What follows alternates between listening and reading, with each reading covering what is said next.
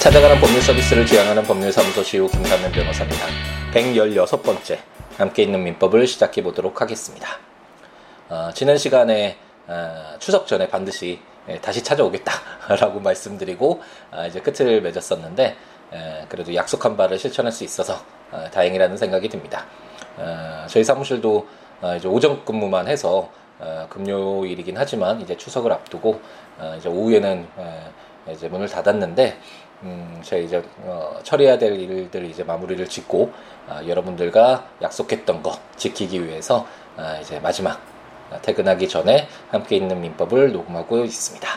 여러분들은 추석 기간 어떻게 어, 지내실 예정인가요? 어, 많은 분들이 어, 고향으로 내려가시는 분들이 많겠죠.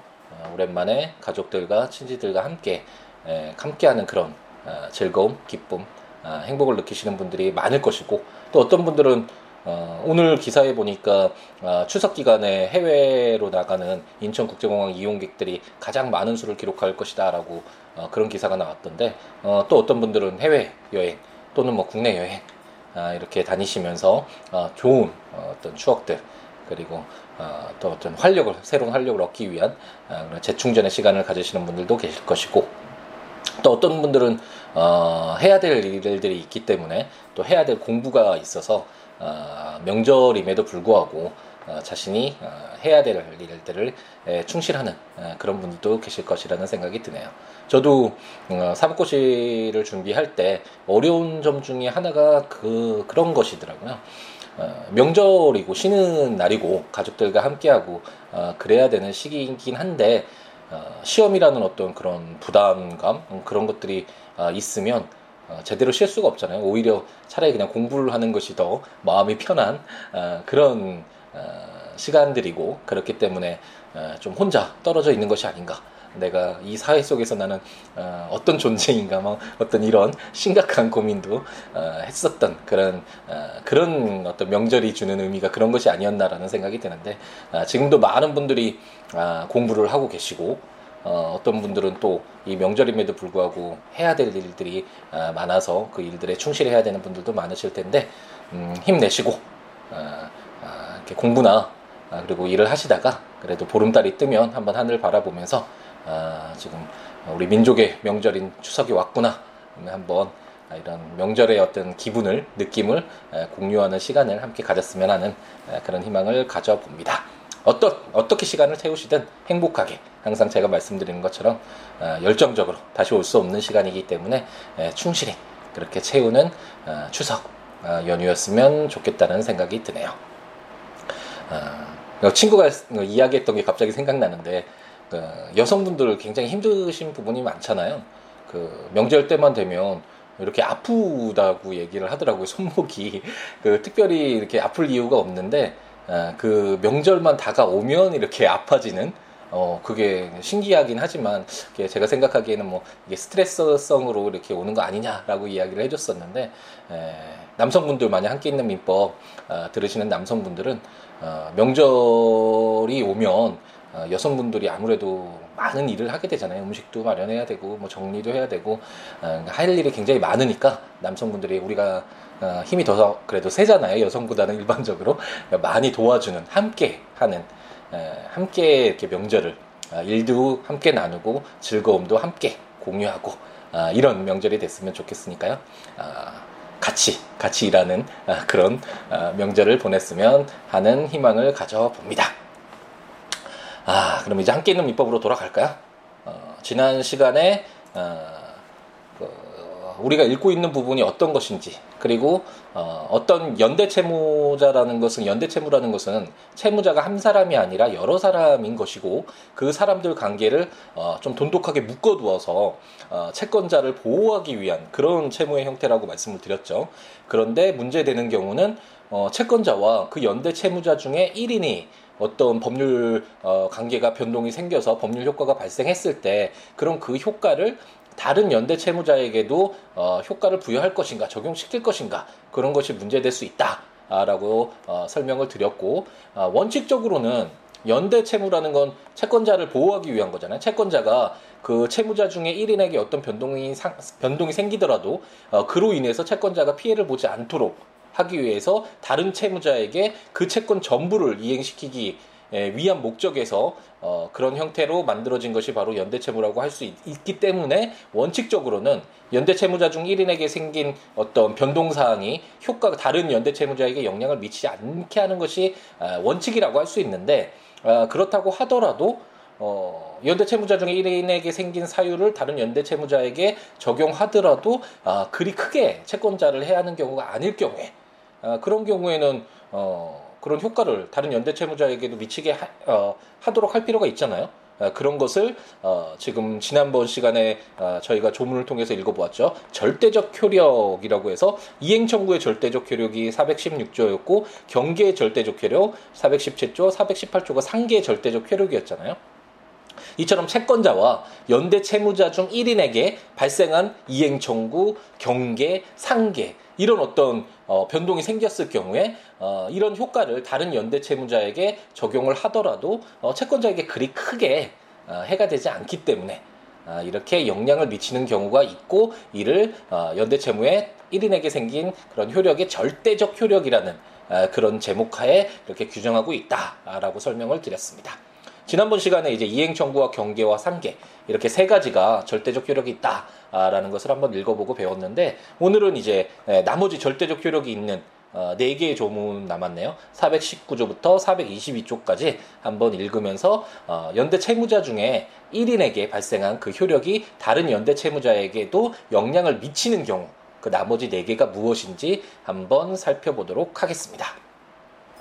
제 419조부터 읽어보면 면제의 절대적 효력이라는 제목으로 어느 연대 채무자에 대한 채무 면제는 그 채무자의 부담 부분에 하나여 다른 연대 채무자의 이익을 위하여 효력이 있다라고 규정하고 있습니다.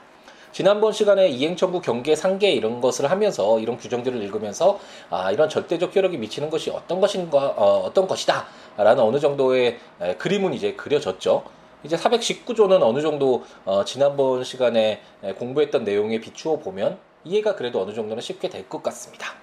면제도 마찬가지로 어, 이제 나중에 채권 총론의 후반 제일 마지막 제일 마지막은 아니군요. 어, 마지막에 두 번째 에 이제 채권의 소멸되는 사유들을 규정하고 있는데 어, 지난번 시간에 보았던 경계나 어, 상계도 채권이 소멸되는 사유 중에 하나라고 말씀을 드렸죠. 어, 오늘 읽게 되는 419조에 규정되어 있는 면제도 어, 채권이 소멸되는 사유 중에 하나인데 면제가 뭐죠? 우리 일상에서도 많이 쓰죠. 너 어떤 너 면제해 줄게. 너 원래 책임을 져야 되는데 그거 면제해 줄게. 너 돈 갚아야 되는데 그거 면제해 줄게. 없는 것으로 할게. 이런 이야기 많이 하잖아요. 그것처럼 면제는 채권자가 채무자에게 채무를 소멸시켜주는 그런 호의적인 행위라고 할 수 있겠습니다. 아, 쉽게 생각할 수 있겠죠. 그렇기 때문에 어, 뭐 병돌이가 채권자인데 연대 채무자인 갑돌이와 을돌이에게 100만 원의 채권이 있었다고 한번 가정을 해보죠. 어, 그랬는데 어, 이제 병돌이가 채권자인 병돌이가 어, 갑돌이의 부담 부분이라고 할 수 있는 50만 원 아, 절친이었기 때문에 갑돌아 너 50만 원 너 나한테 사실 줘야 되잖아. 연대 채무 중에 네가 사실 갚아야 될 거 50만 원이잖아. 그거 안 갚아도 돼. 그냥 내가 없는 것으로 치자. 어, 이렇게 이야기를 했다고 한번 가정을 해보죠. 이게 바로 면제 그 채무 갑돌이가 병돌이에게 부담해야 될 50만 원의 채무를 없애주는 행위잖아요 어, 그래서 없애줬다. 그러면 갑도 어, 채권자인 병돌이의 입장에서는 어, 연대 채무 100만 원 중에 50만 원은 안 받아도 된다라는 아, 그런 의사가 어느 정도 담겨 있겠죠. 갑돌이 부분은 면제해주면서 어, 을돌이에게 100만 원을 다 받겠다 이런 식으로 생각을 갖고 면제를 해주지는 않겠죠. 어, 만약 그렇게 한다면 어, 채권자인 병돌이를 보호해줄 필요가 어, 없게 되겠죠. 그렇기 때문에 제 419조는 면제도 절대적 효력이 발생한다라고 해서 만약 채권자인 병돌이가 갑돌이가 부담해야 되는 부분 어, 중 50만 원을 면제를 해줬다면 이제 을돌이 채무도 100만 원이 아니라 을돌이도 100만 원 전부를 변제해야 되는 것이 아니라 50만 원으로 줄어든 범위 내에서 아, 그런 자신의 아, 채무를 이행하면 된다라고 규정을 하고 있습니다.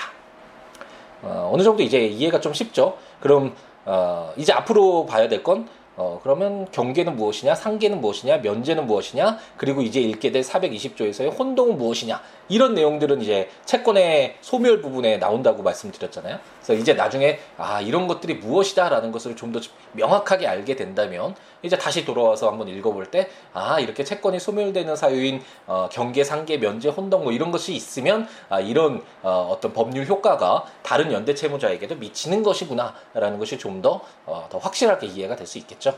한번 다 읽고 나서 다시 한번 돌아와서 확인해 보시는 것도 좋은 공부 방법일 듯 합니다. 제 420조를 한번 읽어보면 혼동의 절대적 효력이라는 제목으로 어느 연대 채무자와 채권자 간에 혼동이 있는 때에는 그 채무자의 부담 부분에 한하여 다른 연대 채무자도 의무를 면한다라고 규정하고 있습니다. 어, 어떤 기본적인 틀은 똑같죠. 어, 어떤 연대 채무자 중 1인에게 발생한 어, 그런 법적 효과가 다른 연대 채무자에게도 영향을 미친다라는 건 똑같고 이 기존의 틀은 똑같고 어, 다만 어, 경계 상계 면제와 달리 혼동이라는 것이 있으니까 혼동이 무엇인가만 알면 어, 이 조문도 뭐 쉽게 이해될 수 있겠죠.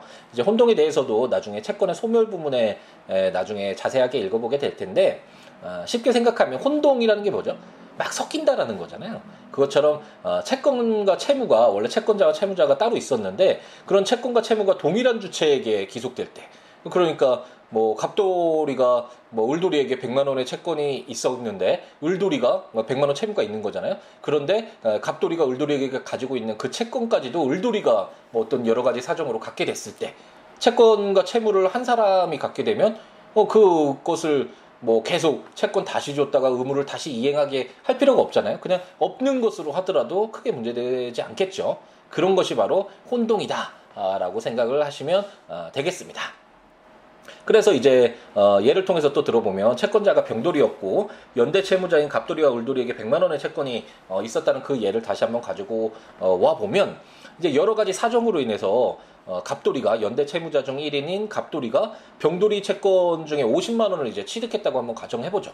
그러면 어, 갑돌이는 어, 갑, 병돌이에게 50만 원을 지급해야 될 의무도 있고 병, 그 병돌이에게 50만 원을 받을 채권도 갖게 된 거죠. 채권과 채무가 둘 다 그 갑돌이가 한 사람에게 기속됐기 때문에 이제 혼동으로 그건 없게 없어지게 하더라도 큰 문제는 없잖아요. 물론 나중에 이제 혼동에 관한 규정을 읽어보았을 때 혼동으로 이제 소멸되지 않아야 될 필요가 있는 경우가 있을 수 있는데 일반적으로는 채권과 채무가 한 사람에게 속하면 그건 그냥 없는 것으로 어, 쳐도 크게 문제가 되지 않겠죠. 어, 이와 같은 경우에 이제 갑돌이와 병돌이는 혼동으로 이제 50만 원이 이제 없어진 것과 마찬가지 효력이 발생하잖아요. 그랬을 때 나머지 연대 채무자인 을돌이의 채무는 어떻게 될 것인가? 그래도 갑돌이와 병돌이, 병돌이와 갑돌이 사이에 50만 원이 혼동으로 소멸했다고 하더라도 을돌이는 100만 원을 다 갚게 하는 것이 맞을 것인가? 아니면 어, 을돌이도 그 혼동의 영향을 받아서 50만 원만 부담해도 되는 것일까? 어, 떤 이런 문제가 생길 수 있는데 제 420조는 혼동으로 인해서 어떤 어, 연대 채무자 중 1인에게 혼동으로 인해서 어, 법적 효과가 발생을 한다면 그 효과가 그 효력이 다른 연대 채무자에게도 미친다. 라고 규정을 해서 을돌이도 병돌이에게 50만 원의 채무만 이행하면 된다라고 규정을 하고 있습니다. 그럼 421조를 한번 볼까요? 이것도 똑같은 형식이겠죠. 소멸시효의 절대적 효력이라는 제목으로 어느 연대 채무자에 대하여 소멸시효가 완성한 때에는 그 부담 부분에 하나여 다른 연대 채무자도 의무를 면한다. 똑같죠.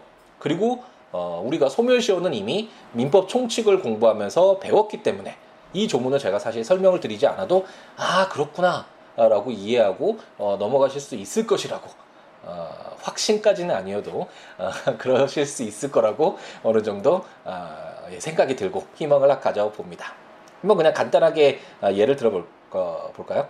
소멸시효가 어떤 제도였죠? 제가 민법 총칙 제일 마지막 장에 규정되어 있는 제도인데 소멸시효 그 규정들을 읽을 때도 설명을 자세하게 드렸고 어, 그리고 그 이후에도 소멸시효와 관련된 내용들을 가끔씩 언급해 드렸기 때문에 에, 많은 분들이 아실 거라고 생각이 드는데 원칙적으로는 권리가 있지만 너무나 오랜 시간 동안 권리자가 그 권리를 실현하지 않게 되면 실현하지 않은 상태로 그런 어떤 그런 상황이 이제 고정되잖아요. 그런 현재 상태가 이렇게 어, 신뢰를 갖고 모든 사람들이 이해관계인들이 그 신뢰 하에서 이제 움직이고 살아가게 되는데 갑작스럽게 오랜 기간 동안 자신의 권리를 행사하지 않았던 어, 그 권리자가 이건 내 권리니까 어쨌든 오랜 시간 됐지만 아, 나한테 내 권리 실현할 거야라고 한다면 너무 좀 사회적인 혼란이 발생할 수 있잖아요. 기존 현재의 상태가 좀 어, 파괴될 수 있기 때문에 그런 지금 현재의 상태를 보존하기 위하여 그런 신뢰를 어, 보호하기 위하여 권리자가 어, 오랜 기간 동안 권리를 실현하지 않으면 어, 걸 비록 권리는 있지만 그 권리를 행사하지 못하게 권리가 소멸되는 것과 같은 없어지는 것과 같은 효력을 부여하는 것이 바로 소멸시효 제도다라고 설명을 드렸습니다. 그럼 이제 소멸시효가 절대적 효력이 있다라는 건 무슨 말일까요? 뭐 어느 정도 쉽게 이해가 되시죠? 뭐 아까 그 예에서 이제 병돌이가 갑돌이와 울돌이에게 어, 연대 채권을 갖고 있었는데 채권을 가지고 있었는데 어, 그 갑돌이의 채무가 어, 시효로 소멸하였다라고 한번 가정을 해보죠. 내부적으로 50만 원씩 50만 원씩 어, 갑돌이와 울돌이가 지급하기로 했는데 갑돌이 채무가 어, 50만 원이 어, 시효로 소멸하였다라고 가정을 한다면 어, 그 50만 원 소멸한 효력을 울돌이에게도 어, 부여해서 울돌이가 50만 원만 어, 병돌이에게 갚아도 되게 할 것인가? 아니면 아, 그래도 연대 채무니까 을돌이 너는 갑돌이 신경 쓰지 말고 100만 원 다 갚아야 돼라고 할 것인가? 아, 라는 것이 문제될 수 있는데 제 421조는 소멸시효가 연대 채무자 중 1인의 채무가 소멸시효로 소멸했을 때는 아, 다른 연대 채무자에게도 그 효력이 발생을 해서 다른 연대 채무자인 을돌이는 100만 원이 아닌 50만 원만 갚으면 된다 라고 규정을 하고 있습니다. 어, 이제 저 연대 채무자 중에 1인에게 생긴 그 효력이 절대적 효력을 갖는 마지막 아, 규정인 제 422조를 한번 읽어보겠습니다. 채권자 지체의 절대적 효력이라는 제목으로 어느 연대 채무자에 대한 채권자의 지체는 다른 연대 채무자에게도 효력이 있다라고 규정하고 있습니다. 채권자 지체도 저희가 한번 읽어보았었죠. 제 400조 이하였었죠. 어, 채권자가 채무자가 이제 돈을 갚기 위해서 채권자의 집에 찾아갔는데 채권자가 일부러 돈을 안 받는다면 뭐 이자가 계속 늘어나고 이자 어, 약정을 굉장히 잘했다고 한번 가정해 보죠. 그래서 채권자가 돈을 안 받는 게 자기에게 더 이득이다라고 생각해서 채무 변제를 막는다면 채무자의 책임을 위험 부담을 좀 줄여줘야 되겠죠. 당연히 이것은 채무자가 자신의 의무를 이행하지 않는 것이 아니라 채권자가 오히려 변제 수령을 하지 않았기 때문에 발생한 일이니까 그랬을 때는 어, 채무자의 어떤 그 책임을 경감시켜 준다는 내용을 제 400조 이하에서 우리가 공부를 했습니다. 어, 이것은 별 어, 오래된 시간이 아니기 때문에 지금 저희가 422조를 읽고 있는데 한 20조 어, 한 2, 3주 전일까요? 어, 예, 어, 했던 내용이니까 아, 그래도 어느 정도 생각이 예, 나실 거라고 생각이 들고 어쨌든 이건 채권자의 잘못이잖아요.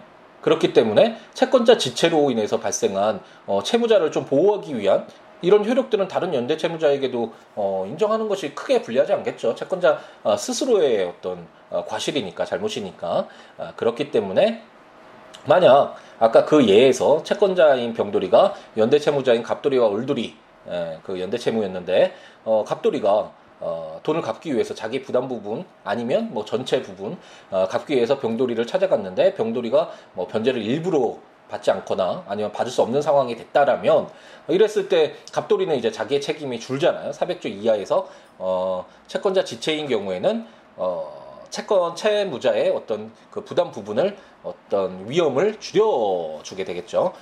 그 한번 읽어볼까요? 지체 책임이 있었을 때 401조네요. 채권자 지체 중에는 채무자는 고의 또는 중대한 가실이 없으면 불이행으로 인한 모든 책임이 없다라고 규정하고 있고 402조에서 이자 지급할 의무가 없다. 이런 식으로 어, 원칙적으로 어, 과실이 있으면 그 과실에 대한 책임을 묻는 것이 맞지만 채권자 지체 중에는 채무자가 비록 과실로 경과실로 어, 어떤 어, 채무를 불이행했다고 하더라도 그로 인한 어, 손해를 배상할 책임도 없게 되고 어쨌든 이런 어떤 이자도 지급할 필요가 없게 되고 이런 효과가 발생을 하고 어, 채무자가 보호되는데 과연 갑돌이가 자기 부담 부분 이제 지급하기 위해서 어 갑도 병돌이에게 찾아가서 지급했는데 병돌이가 그 변제를 받지 않는 채권자 지체 상황이 발생했다면 갑돌이는 당연히 채권자 지체로 인한 이자도 지급하지 않아도 되고 경과실로 과실 경과실로 인해서 채무를 이행하지 않아도 그에 대한 책임을 지지 않아도 되고 어떤 이런 법적 효과가 부여되잖아요. 자기한테 좋은 어, 그럼 이런 효과들을 나머지 연대 채무자인 을돌이에게도 부여할 것인가? 가 문제될 수 있는데 어, 제 422조는 채권자 지체의 경우에도 어, 절대적 효력이 발생한다라고 규정을 해서 어, 연대 채무자들을 어, 보호하고 있다라고 생각하시면 될 것 같습니다. 어, 연대 채무의 어, 연대 채무자 중에 1인에게 발생한 아, 효력 중에 절대적 효력이 발생하는 그런 사유 7가지죠. 지난번 시간에 3가지 그리고 오늘 4가지 해서 총 7가지의 절대적 효력이 발생하는 아, 그런 사유들을 한번 살펴보았습니다. 조문 들이 이제 간단하긴 한데 그렇게 내용이 쉽지는 않죠. 원래 채권 총론 부분이 굉장히 어려운 부분이라고 할 수 있고 어, 판례도 축적되어 있고 역사적으로 가장 오랜 시간 동안 어, 문제가 되어 왔던 그런 내용들이기 때문에 어, 그렇게 쉽지 않으니까 천천히 그리고 제가 설명드린 거 다시 한 번씩 이제 들어보시면서 이해해 보시면 될 것 같고요. 법조문들을 보시면서 들으시면 더 효과적일 수 있으니까 국가법령정보센터 인터넷에서 치셔가지고 민법 치셔가지고 해당 부분들 조문들 읽어보시면서 어, 들으셔도 좋을 것 같고 어, 제가 발간한 함께 있는 민법 전자책 음, 민법 총칙 물권편 채권 총론 채권 강론까지 나왔죠. 그 전자책을 구입하셔서 해당 조문과 설명들 보시면서 아, 들으셔도 좋을 것 같고요. 아니면 제 블로그 어, siwo.net s i w o o l a w.net siwo 점 넷에 제 블로그에 조문과 설명들이 있으니까 어, 오셔가지고 그런 조문과 설명들 보시면서 어, 함께 있는 민법 어, 들으셔도 좋을 것 같습니다. 그 외에 이런 법률적인 내용 외에도요, 뭐 법률 상담이나 여러 가지 살아가는 이야기 아니면 이렇게 강의를 해주시면 더 좋겠다 어떤 의견이라든지 어떤 내용이라도 좋으니까 저에게 블로그에 글 남겨주시거나 siwo.net 블로그에 오셔서 글 남겨주시거나 02-6959-9970 전화 주시거나 시우로 골뱅이 gmail.com 이메일 주시거나 트위터나 페이스북에 시우로 siwoolaw.에 오셔서 아, 글 남겨주셔서 같이 함께 여러 가지 이야기들 나누면서 지내도 좋을 것 같습니다. 에, 요즘에 어, 제가 한 2, 3주 전이었나요? 이제 아침 운동을 이제 시작했다라고 말씀을 드렸는데 아, 요즘에 좀 실천력이 너무 약해져서 중간에 그만두는 경우가 많았는데 요즘에는 어, 그래도 이것이 어느 정도 또 습관이 되어서 어, 아침 오전 6시에 일어나서 1시간 정도 어, 이렇게 운동을 하고 어, 돌아와서 이제 아들과 함께 아들 등교시켜주고 이렇게 출근하기 전 그 시간 동안 어, 함께 어, 이 블로그 한, 함께 있는 민법에 어, 한 개에 한 조문 하루에 한 조문씩 이렇게 포스팅을 하고 또 제가 요즘에 그 논어를 좀 정리를 하고 있잖아요. 예전에 어, 셸리 케이건 교수님의 죽음이라는 책을 바탕으로 해서 죽음에 대하여라는 글을 썼었는데 이제 그 이후에 아, 이제 논어를 어떤 뭐 한자를 분석하고 이것이 아니라 논어가 갖고 있는 그 의미가 어떤 것인지 우리는 논어를 통해서 어떤 것을 배울 수 있는지와 관련된 내용들 어, 블로그에 제가 어, 포스팅을 하고 있으니 포스팅을 하고 있, 어, 습니다 그러니까 그런 내용들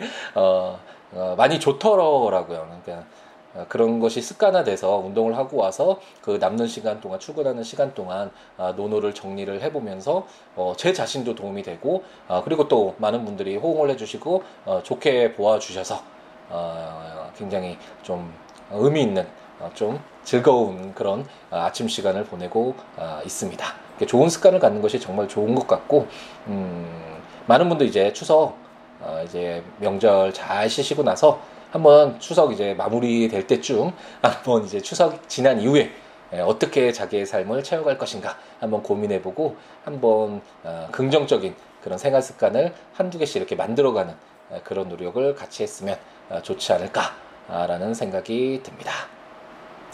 아, 많은 분들 힘드시겠네요. 벌써 차가 조금씩 막힌다라는 그런 기사가 뜨는 것 같은데 운전 조심하시고 피곤하지만 힘내시고 이제 가족들과 친지들과 함께하는 즐거움, 함께하는 행복 어, 누리실 수 있으니까요. 조심히 잘 다녀오셔서 다시 일상으로 복귀할 때더 아, 열정적으로 어, 복귀할 수 있는 그런 많은 에너지들 가지고 어, 오시기 바랍니다. 그외 명절 뭐 일을 하시거나 열심히 공부하셔야 되는 분들은 아, 명절이긴 하지만 약간 아쉽긴 하지만 그래도 이겨내고 그치 자기가 해야 될 것 충실하게 채워서 의미 있는 시간으로 채워졌으면 좋겠네요. 저는 아마도 추석은 지나야 되겠죠. 추석 지나고 나서 한번 사무실에 다시 오게 될 기회가 되면 그때 이제 다시 수인의 채권자 및 채무자 이 규정들 나머지 규정들 가지고 다시 찾아뵙도록 하겠습니다. 추석 명절 잘 행복하게 보내시기 바랍니다. 감사합니다. 다음 시간에 뵙겠습니다.